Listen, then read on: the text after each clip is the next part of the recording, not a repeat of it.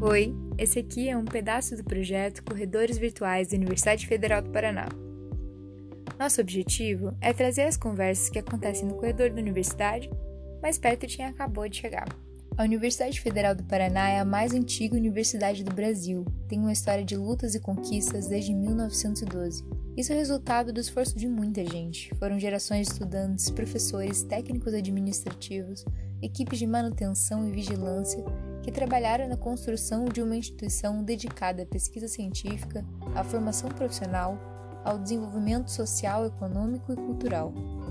Hoje, a FPR abriga cerca de 30 mil estudantes em 168 cursos de graduação e 91 programas de pós-graduação. A vida aqui na universidade não se restringe só a assistir às aulas. O objetivo não é se limitar à reprodução de conhecimento. A gente precisa também produzir novos conhecimentos e é por isso que a gente faz pesquisa. Também é importante devolver o conhecimento que produzimos e aperfeiçoamos para a sociedade, no seu sentido mais amplo e inclusivo possível.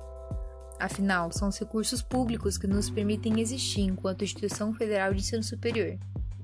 Isso é feito por meio de programas e projetos de intervenção nos mais diversos espaços da sociedade: educação, saúde, infraestrutura, meio ambiente, comunicação, artes, cultura, economia, entre outros e essas intervenções precisam ser feitas de modo a valorizar o saber e respeitar os modos de vida das pessoas que atuam nesses espaços. E nisso consiste a extensão universitária.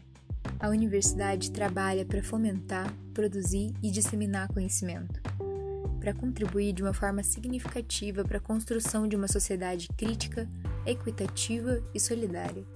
Como a gente sabe da importância de conversar sobre as possibilidades, desafios e processos que fazem tudo isso acontecer, Aqui a gente vai falar sobre a matrícula, avaliação, sobre iniciação científica, monitoria, extensão, estágios de intercâmbio, aulas de idioma, biblioteca.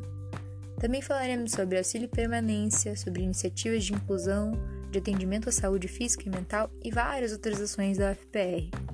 Por isso, decidimos criar esse espaço como mais uma forma de divulgar conteúdos que já estão disponíveis em outros formatos, como o Manual do Estudante e o próprio site da UFPR para que assim a informação circule para além dos corredores da universidade.